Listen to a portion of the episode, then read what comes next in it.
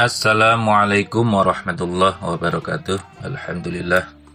Salatu wassalamu ala rasulillah Wa ala alihi wa sahbihi wa man wala Wa la hawla wa la quwata illa billah.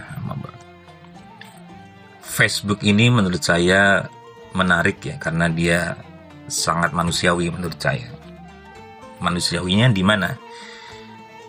Facebook itu kalau kita mau update status Itu dia bilang What what is on your mind atau apa yang kamu pikirkan gitu.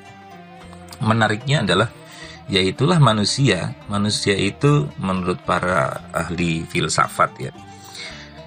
Seperti di bukunya Fahrudin Faiz itu dibilang manusia itu adalah animal rasionale atau binatang yang berakal budi. Jadi dia bisa berpikir, dia bisa mengamati, kemudian dia bisa mengkritisi dan seterusnya gitu.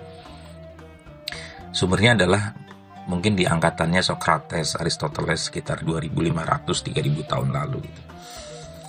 Nah setelah kita pelajari uh, ternyata juga ada kemiripan, ada irisan yang besar seperti yang dikatakan uh, Ibnu Sina, Al-Farabi, Al-Ghazali bahwa di dalam diri manusia itu ada yang uh, disebut an-nafs. Jadi ya mirip manusia adalah memiliki jiwa untuk berpikir gitu ya nafs anatiko berpikir uh, berbicara untuk monolog misalkan ada di sekelilingnya terjadi apa atau dia mengamati apa. Jadi ada irisan yang besar antara dua definisi itu kemudian ada Facebook begitu ya itu berarti memang Facebook itu sangat manusiawi menurut saya.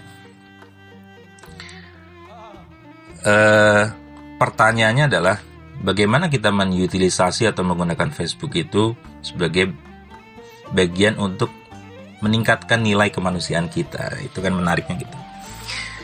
Atau mengurangi hal-hal yang tidak bermanfaat karena apalagi momen puasa itu kan definisi konsep puasa itu kan imsak ya, mencegah ya.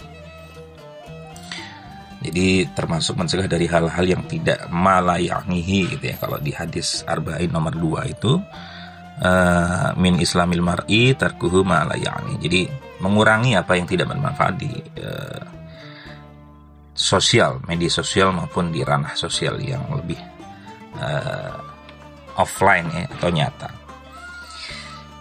Nah, pertanyaan tadi bagaimana? Nah, menurut saya saya ingin menawarkan uh,